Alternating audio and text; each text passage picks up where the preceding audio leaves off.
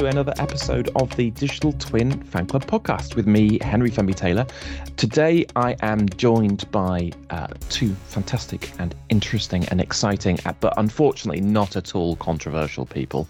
Isn't that right? Gentlemen, please introduce yourselves. Martin, we'll start with you. Hello, everybody. Pleasure to be here on a dank Friday morning, but we will fill you with joy and happiness. And Martin Geach, I am a technical director at Atkins Realis, new name, new vision.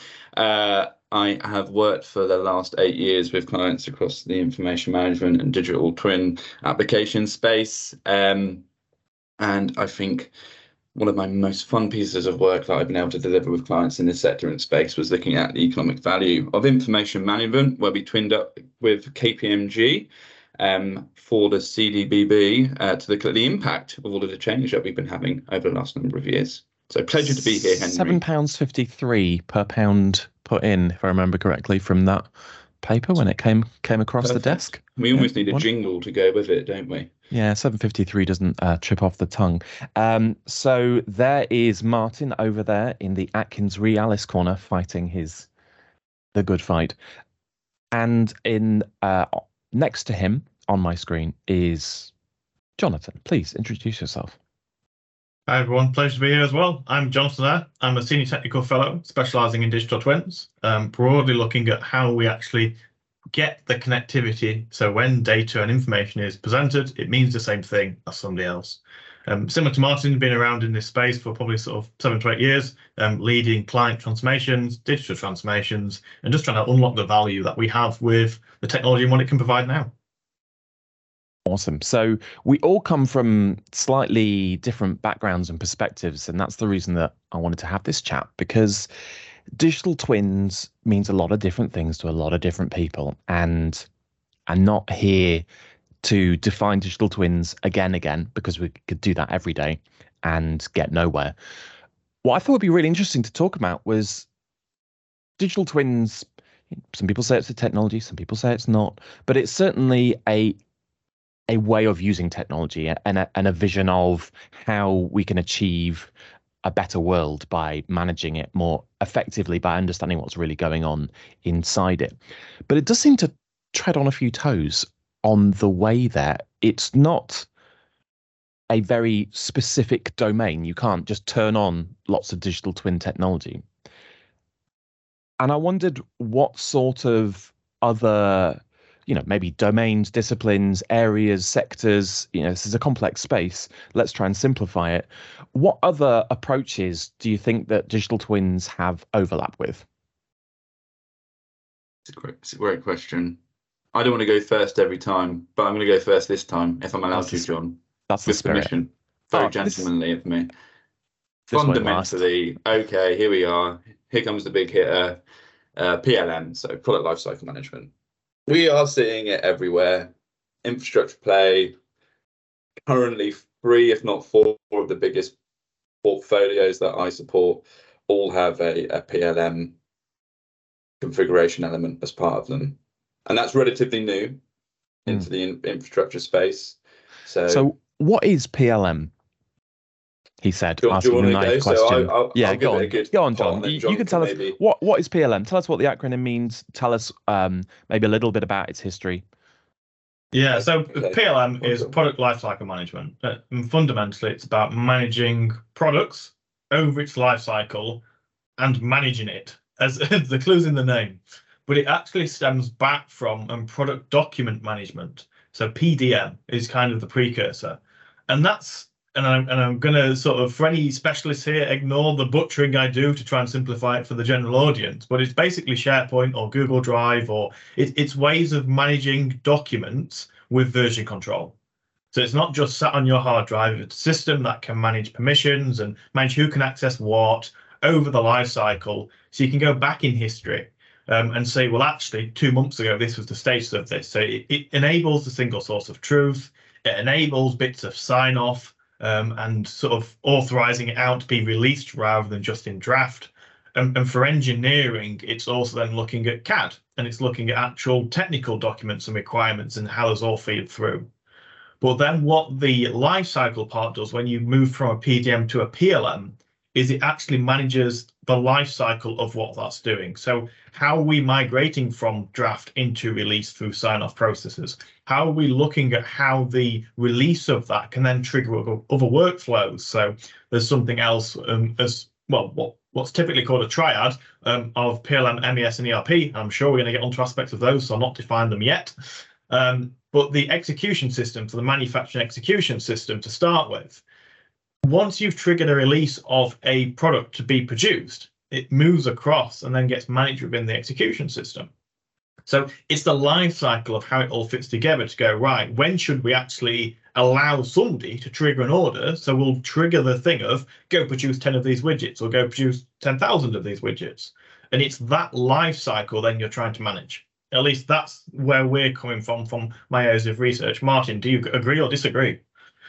So let's just be uh, clear quickly. That's it's from a manufacturing background, yeah. right? This is for factories. Yeah, fundamentally. So I, I I'm seeing as we are becoming more diverse in the way in which we include different skills into our into our construction sector, we are seeing a lot more of an experience base from manufacturing, automotive, aerospace sector, kind of walking into big capital projects in construction and, and kind of going, oh my God, what are you lads up to and ladies? Um, this isn't right. We've done configuration point control before around products. Uh, I, I think there's an oversimplification of infrastructure and completeness, you know, be it buildings, roads, rail, anything. To say that a sole product view is is is very easily achieved. Um, but yeah, that's where they're they're pushing in. Um, I go big on the configuration control piece. So if we wanted to say where's the place for systems engineers in looking at associations of functions, um, so functions can be technical functions. Let's say you know your mechanical engineers against your civils. If we have to get really kind of to the bottom of it, um, and looking at coordination and configuration and control points um, between them. Um, does it work well in the sector? I think we're we're, we're testing it right now, but you, you can see the vision. You can see why people are putting it on the table. You know, if we say the product document management is not too dissimilar from you know our EDMSs that sit within our you know common data environments, then yeah, maybe we're on the same trajectory.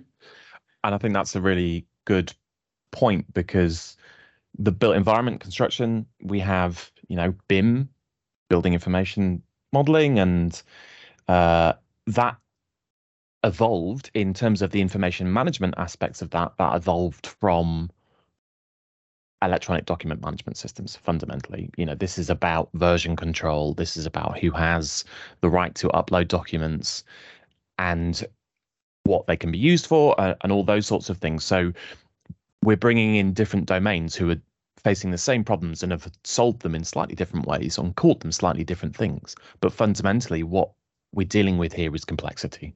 This is about managing a complex supply chain. It might be internal, but even inside organizations, often, you know, the design teams talk to the engineers less than they should. And that happens inside organizations and in complex supply chains that are more common in construction. So I think it's really interesting to see that even way back when there's some overlap between these these other subjects effectively. And what we seem to be seeing now is as these sectors are becoming more digitally mature. Let's assume they are becoming more digitally mature because that is certainly the message that we're getting that these worlds are starting to overlap and we're talking different languages and we're talking uh, about the same thing with a different name or with a different emphasis, maybe even with different standards un- underneath them. So I think that's a really complex area. So I do want to uh, dig into that a little bit. So let's do, do a little bit on the old BIM. So, you know, in terms of how does BIM overlap with digital twins, right? So building information modeling, better information management, better information modeling, better uh, business information. Uh, I've heard BIM be retranslated many different ways. And my personal view is because that happened because, in my view, it was really difficult to innovate and bring in new technology into the construction sector. So it looked like this 3D modeling stuff was getting some leverage. So suddenly everything became BIM. Suddenly, 3D survey, 3D scanning, laser um, laser scanning, all these sorts of things have a BIM aspect.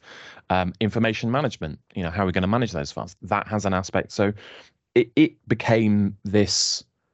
Um, trying to think of a better word than bandwagon, but there's certainly not a more appropriate word. Um, so 3D modeling was in there. 3D modeling with data about what you're building is in there, but so is this kind of file management aspect. So in terms of digital twins and the overlap there, the original kind of definition of digital twins is it's just about having a digital replica of something that you are going to make rather than making a physical one. So certainly for NASA, that was about prototyping. So having a prototype of your uh, shuttle, having a prototype of your moon lander, or whatever it is. And that space is already taken in construction. So when that concept came to us, we're like, whoa, whoa, whoa, whoa. You can have operational management, you can have that that stuff, but this this is taken. And it, it kind of became quite um tribal almost. Well, there's certainly a reactionary view that it's like, oh God, this is uh, you know, we've done this, we don't need to do this again. And I think that's what's really interesting about digital twins is that it is an overview, it is a concept. Nobody is saying, you know, we have this complete end to end digital twin that I've seen, but that we are trying to twin aspects of our process, access of uh, aspects of what we are designing and engineering, and aspects of things that we are managing over time. You know, kind of going through that life cycle, as it were. And so this has brought a lot of these things to light that, you know, we've tried in the built environment to take ideas from other sectors before. You know, lean concepts came in and were somewhat haphazardly introduced. Agile is coming in, and, and these sorts of things are being absorbed.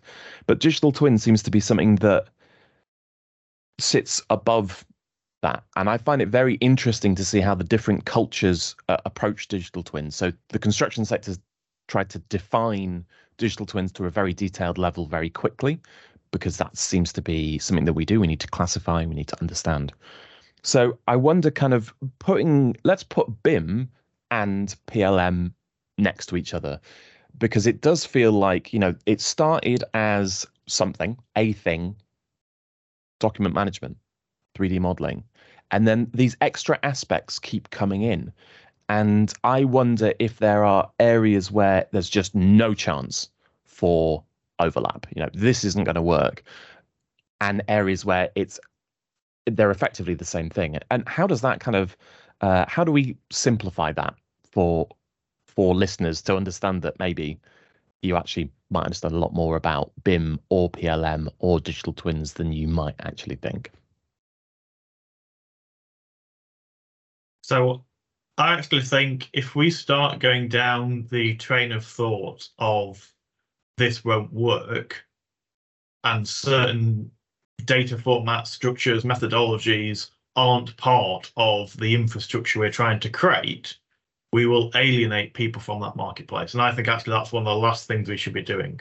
We should be embracing the diversity of everything that's going on because even if you are a small cog or small fish in a massive pond or whatever metaphor you want to use, you are part of that ecosystem.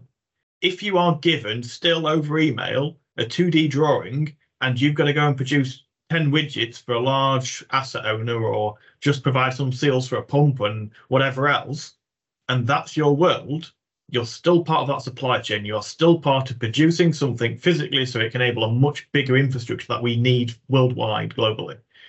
And I think regardless of data structure, process, methodology, you have to understand, or at least start to get the high level of meaning of how you fit into that and the smarter ways you can be working with it. And I think that's the, that's the bigger challenge is you're using BIM, you're using CAD, you're using PLM, you're using a Word document or even just Notepad to describe and put things down digitally or on paper there's going to be better ways of working. And I think if we can't articulate and have the larger vendors support the smaller players in this space by understanding how they fit into it and help them mature, we're failing them. Interesting. So it's about understanding there's this understanding your part in the system, but and we've hit on a really core thing here. There is a big data issue underneath this. So what I think actually, and it's why PLM is doing really well, is it embraces the diversity of different CAD formats. Like you don't just need to support BIM. So you can be in there with CATIA and Solid Edge and JTs from NX, and you can still support some Step 242, which is taking off again, which is an ISO standard. So everyone can support it. They've all got issues, they've all got different flavors. And then you translate and have the not true interoperability because you're still just point saluting to something else. So it's just a big rat's nest uh, and big snake's nest in terms of it's just absolute chaos in there and you're always trying to get back to one dominant format that you're happy and everyone can support. But the actual system, the actual mechanisms can support any of those formats. It could be more of a blob, or it could really actually understand what's in there, but you're still embracing the diversity of these different formats. And I think that's where it's doing well. So I've got a real, real life experience of of exactly what what John was just saying. So, kind of major energy client, um, procured really early on uh, a PLM support service.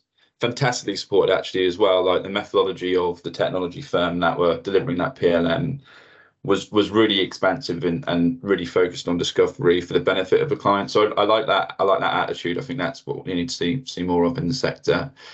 Um, and interestingly for that vendor then, so they had a core service of what the PLM achieves today and what it doesn't achieve. And they're very vocal in what it doesn't achieve.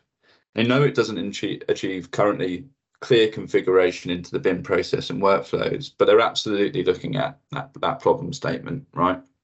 And the way in which they will describe that problem statement is we need to understand from a program view when we have our major configuration elements, our points, you know, our, our big contractual milestones, what we might describe as the RIBA gates in, in the BIM world, but you know, what's the delivery gate that, that meets the manufacturing process for the bigger infrastructure we're looking at.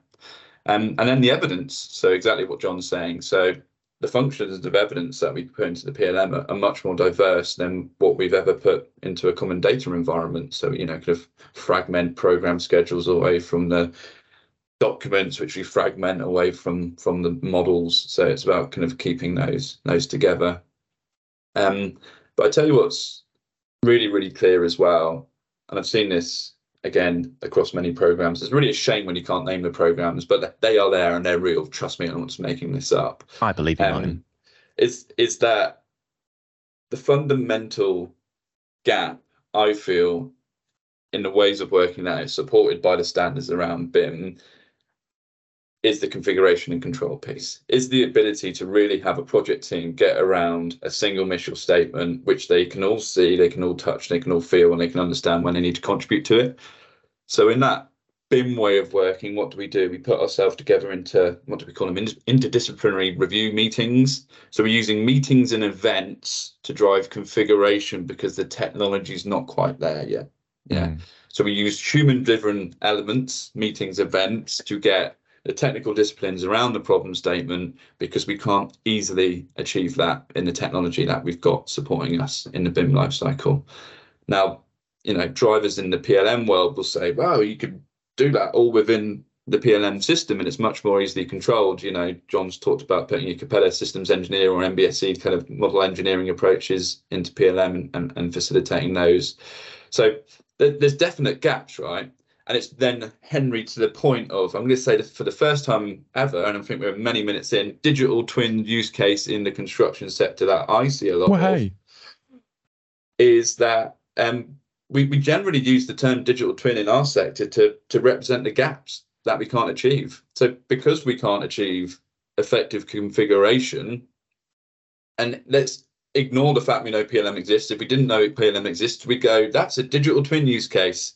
You know, we can't effectively put this model data set with that core stream program data set. So we need to leverage technology to give us a representation of the thing we need to put forward a we'll call this a digital twin use case. Um, and we see that in a lot of plays, you know, so that digital twin use case that we think is pivotal and primary for the construction sector actually isn't a use case if you look at it through the life cycle of PLM because it's kind of achieved already. So interesting because I think the yeah just being at the you know on the ISO 19650 being a standards nerd, lots of process there is effectively replacing document management, and the output is still the same. It's called an information model, but it's PDFs and yeah. it's often 2D drawings. You know, you you can technically get away with with that, and the only way of exchanging data is through the IFC, the Industry Foundation classes, which is from Building Smart and the the largest, most well funded, effectively interoperability solution yeah. that exists in construction. And there are lots of smaller ones that are out there. Um, you know, in prop tech, they are uh, developing their own for you know, their own for building management and asset management and those sorts of things. So I think it's really key to see that effectively, as things stand right now in BIM, there is one solution to rule them all. And if you can't make it work, you have to either acknowledge that and find uh, a, a solution that can work around that, or you end up basically everything ends up back in spreadsheets, or it ends up in the classic uh, proxy uh, data. Uh, being it ends up being proxy data, so it loses a lot of that um, dynamism because you've just had to squeeze it into a file format. And I think that's really this is kind of at the heart of the issue of what what we can learn here is that there is a history across all sectors that bring lots of people together to design to there's a history of for all sectors that have to design engineer and produce things that they once upon a time did it with documents did it by hand and drew it and we can see that there is a future where, well, actually, it's all a lot better with data. And I'm not really sure that we want to be using paper because we lose so much. And when we make edits, it's a nightmare. Rework is an issue. And so that's the direction of travel. And there have to be lots of expert people involved, employed to do that. And it, you know, it's what you've been talking about, Martin. It's configuration. Yeah. So here's a, here's a little word of warning, right? and, and, and, and it's a good, effective challenge, and I completely respect the work they've done so far. If you are mastering standards which are pointing us towards a vision of creating more documents in response to how we do effectively well in BIM, we, we're kind of going down the wrong path, aren't we? So we know we want to be data centric. So we're going to ask you to write a load of document responses into this program of work that says how you're actually going to achieve being data centric but we're a million miles away from a data model. You know, what am I talking about? Here I've written an EIR and I expect to see a BIM execution plan back. And here is an asset set of strategies and I expect to see an asset data model come back. But two thirds, if not three quarters of that element of work is writing a documented response back to how you're going to act instead mm-hmm. of a, a data centric response to what is core and, and needed. So there's a warning. I think we have to kind of be really mindful of. Let's not create industries in just writing things. That's not the intent. That makes us le- less productive and more wasteful. You know, let's get to the core of the matter, and that's being a little bit more focused on the data model and and, and centric. But we're seeing this all of the time, just around. Normally in software, you have two panels. Um, you've got the rich text, as I would call it, of the Word document in the middle, and then you've got these metadata fields, data dictionaries, settings, drop down menus on the right. And the bit that the computer reads is the metadata. It, it, doesn't have the understanding of what you're actually putting in the rich text. So anything you're putting in there, arguably being completely crude, is a waste of effort. Mm. Because that when you want the intelligence in the system, you want it in the metadata, the classifications, the taxonomies, the, the ways of looking at it because actually, in a bit of an example, I was looking at an automotive requirement, um, and this is apparently on a live production system. Um, as what they were saying, if we're struggling with requirements engineering, right back to the to the um, areas of that position, because that's where it starts. You're trying to define what's the use cases, primary one, but also to meet that use case, we have this requirement. And their requirement was stating um, suspension is a really good thing to have in a car because it allows you to dampen the forces that you feel over a bumpy road. That was their requirement. It wasn't we have to have suspension with a certain damping force or stiffness or whatever else. It was a description of what suspension was. So then I said to them, okay, what asset or thing would you have to have to meet that requirement? And oh, we need suspension. I went, no, you've just described what suspension is, not that you would like suspension for this particular vehicle. And it, they just went, oh, yeah, there's a lot more semantic behind actual requirements because then actually when you're saying i do need a suspension system well then why when you look up the model that you're associating to it to make sure that is part of the final asset you're producing is it actually classified as a suspension system? There is no point putting the rich text in there saying we need suspension or actually the metadata and then you go off and find out no a pump or a wheel or some sort of valve system.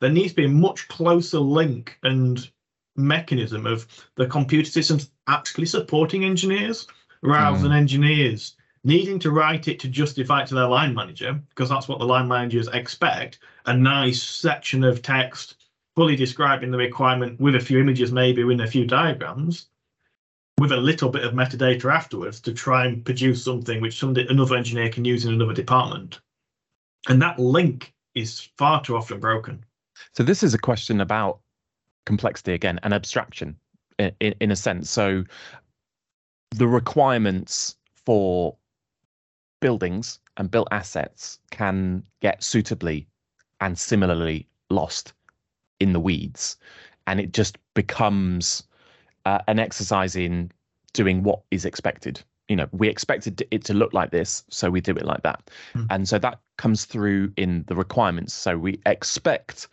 that if we are running a project to create a thing, that requires documentation. So we're going to create documentation and then somebody will do something with that.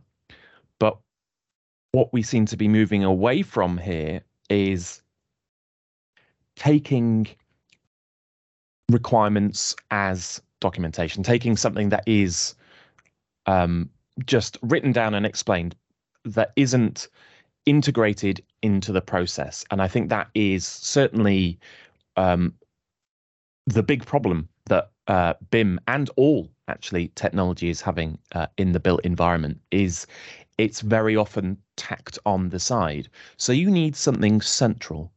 And we've all touched on it, but I want to come to this because I think this connects all of these elements from PLM to BIM, even GIS, into digital twins. Not saying that this makes them all digital twins because this is effectively something else. It's a data model, it's data science, it's data engineering.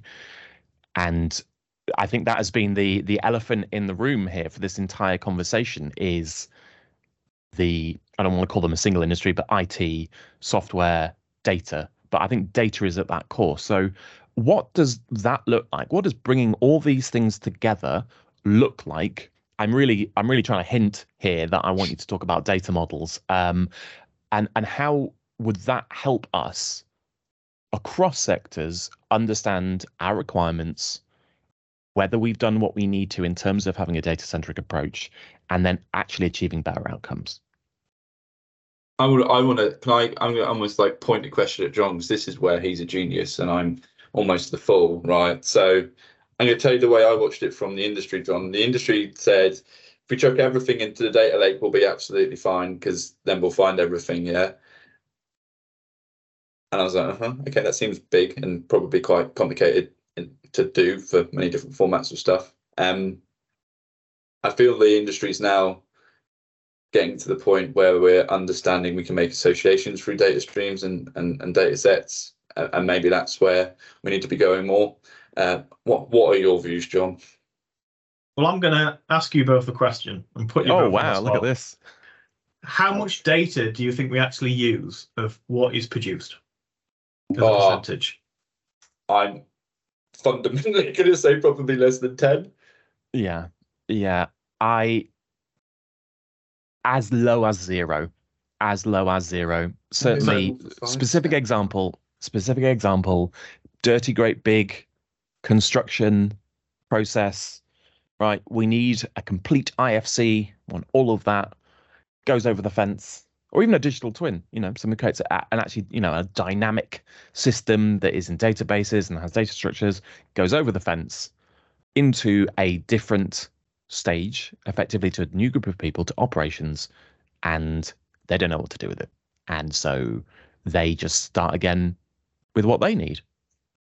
So the problem is, you're both industrialists, and you've not accounted for the amount of data that's produced on a film and streamed over Netflix, and that's used once, and it's still classified as being used.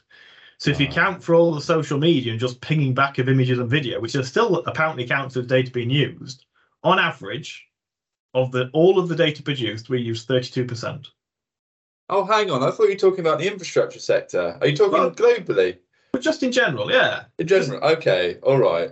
And then, the- then the next question would be even better of, and in the infrastructure sector, how No, I'm much? not gonna take the oh, No. you picked me there. That's unfair. No, that was So great. He did. I don't know. He had a little grin on his face, and he, he knew what he was doing, and he was looking off to the side because he just googled it. And Oh, it was on a previous slide I'd already got access to. uh, Um, okay, But um, it, it's it's the point just around even with social media and all of the consumer data that we use, consume, produce, TikTok, X, whatever else, we still only use about a third. And and that for me is the issue just around how are we getting back towards only producing data that we actually want to either define and say there's a potential use so it means something. And I think that's the biggest challenge we have. And I think actually, Henry, you skirted around the issue slightly of it's not even just data, it's just the whole information management approach is lacking. Be that the skills and competence needed by people, be that the recommendations of particular standards, which goes, you must have somebody who understands information management in every single organization and who is responsible, and ideally, someone else different who is also accountable. There should be two people responsible and accountable for what is doing that. And until we get that message across to directors and the, the higher ups of they understand enough to go, data is at the part of what we are doing um, and how we are going to be driving data driven decisions, I think we're still going to be struggling. Um, Can- can you just uh, say data is at the heart for me, please? You said data is at the part. At the part. John's face. John's face is. Is data is at the heart is is the delivery I need. Okay. So data is at the heart of everything that we're doing to drive the information. Um, and it's, it's that information that is then driving decisions. So love them or hate them, Tesla, they always come up in these sorts of conversations. Um, I was walk, uh, I was watching a Walker Reynolds um, YouTube video just around his understanding of why Tesla have been so successful. The reason actually they've been able to leapfrog the automotive sector is not because they're an automotive company. It's because they're a data first company.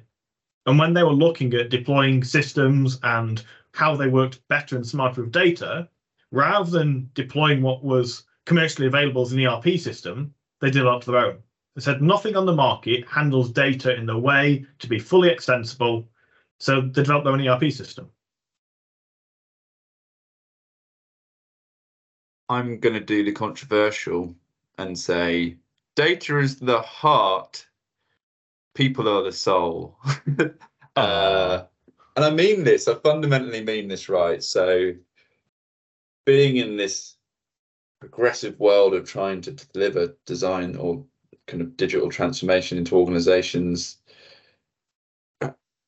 When I was a 20 year old, I thought I'd be able to make the world change in, you know, I don't know, like a month probably. Uh, In all reality, now I seem to be falling back on it's like a four year cycle. It seems to be like a four year cycle where we say something smart and intentionally good, and then by the time we've kind of adopted, scaled, and and, and deployed, seems to be four years. Uh, I've I've got two two data points on that, right? Only two, but anyway, I've, that's the Geach theory of four year cycles for uh, adoption and change. It's terrible. Um, fundamentally, though, I will say this: you know, when we try and you know henry you pulled out the point of a digital twin is created with a use case that's driving capital adoption that we think is going to be useful for the operators. We hand it over the fence to the operators, and it's it's just fundamentally not. Um, I think we're, we're we're getting much much better on that now. I'm seeing mm. enough presentations that are operator focused. Even AtkinsRéalis have focused Twin into our operations function for kind of light rail in, in North America, um, and that's that's going well. PLM, if we were to pull it back, I, I'm, I'm going to say something. I, I really position a lot of the twinning functions as a, really effective UX and UI play. So if you do have the opportunity to get into the PLM system, you're going to see they're configured hard. They, they are not massively user friendly. And to scale those across organizations does take a fair old whack of business change and, and adoption to get there. Um, and, and they still don't do many of the big dynamic elements of twin for simulation, you know, twin for complex integration and simulation functions. So the interface is still there. And every time I see the twin play, it just looks prettier. It looks easier when we've got an interface and board that's, you know, bringing together the data sets and the data models in a, in a user-centric way that that's that's driving it. So I, I definitely will robustly say that a digital twin use case or the, the position of digital twin in the market is there and it's valuable and it's focused on how we make the data model accessible to the people. All right. Completely agree. And I think that's where people get it wrong. It's not that everything must be focused on the data. We can stop talking to other colleagues because it's going to be there in the database and accessible. It's like, for me, it's about how we accelerate innovations and that innovations comes from people. You can throw various bits of smart tech at it, but at the end of the day, I would love to just sit in a room with people and go, what if we did this? And just mm. bounce ideas off each other and then have the system supporting us, like Jarvis, um, just going, well, you can't do that because actually, if you change the material, you're going to cause issues for the operators because they're going to have to change their pumps every two years instead of five years. Like you've got that tacit knowledge actually in the system, not in people's heads, not in people who you'd never even thought to have a conversation with, but supporting organizations and supporting innovators to do as good a job as we can when we have these big, massive, wicked problems we're trying to solve today.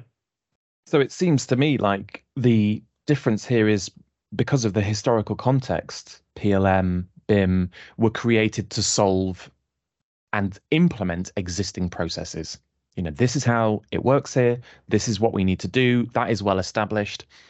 And we're starting to realize as we try and smash together different pieces of technology that are being used in different areas, and it was never an issue because they weren't trying to share data.